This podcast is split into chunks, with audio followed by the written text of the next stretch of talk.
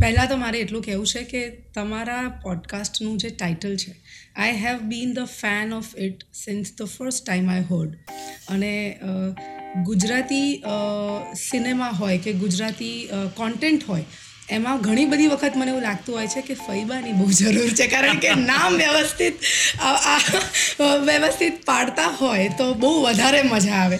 પણ I think આ એક એવો શો છે જે નામથી જ ઇમ્પેક્ટ ક્રિએટ કરે છે. So thank you for making me a part of this મારી આખી ટીમ છે ને બે દિવસ લગી બે ફૂટ ઉપર ચાલવાની છે યુ ડિઝર્વ ઇટ અને મીન વાઇલ હું એક ફૂડ કંપનીમાં મેં ઇન્ટર્નશિપ માટે વાત કરી હતી.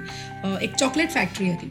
તો ત્યાં મારે ઇન્ટર્ન તરીકે જવું હતું મારી મીટિંગ થઈ અને એક છે હું છે ને ફૂડના બહુ જ બધા શોઝ જોતી હતી. તો મેં જે ઓનર હતા ને એમને એક ક્વેશ્ચન પૂછ્યું કે અહીંયા હ્યુમિડિફાયર નથી? તમે ચોકલેટ કંપની છે તો ચોકલેટની કન્સિસ્ટન્સી કઈ રીતે મેન્ટેન રાખો છો? જો કોઈ હ્યુમિડિફાયર્સ નથી એટલે એમણે મને કીધું કે ચલો આપણે કેબિનમાં બેસીને વાત કરીએ. એટલે એ વખતે તો એવું થાય ને કે યાર, કારણ કે જે લોકો મને ક્વેશ્ચન છે, મને ક્વેશ્ચન છે. એવા હોય ને એ લોકોને ઓલવેઝ ધ્યાન રાખીને પૂછવું પડે કે ભાઈ બધે, બધું ના પૂછાય એમ.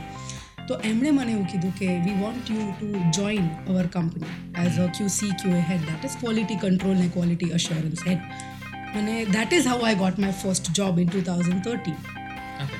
And yes I was working with the company બહુ જ સરસ કંપની હતી.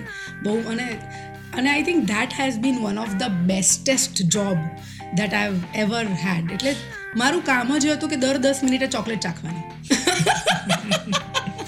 That is dream job for many. પેલી વિલી વોન્કા એન્ડ ચોકલેટ હા, ફેક્ટરી જે Wonka and આપણે Chocolate અ, નાનપણમાં જોતા હતા that was again a dream kind of a job profile hi હું છું શૃંગારુ ગાણી અને ગુજરાતી લોકોની યાદગાર રાતોની અજાણી વાતો જાણવા સાંભળતા રહો અ નાઇટ બિફોર પોડકાસ્ટ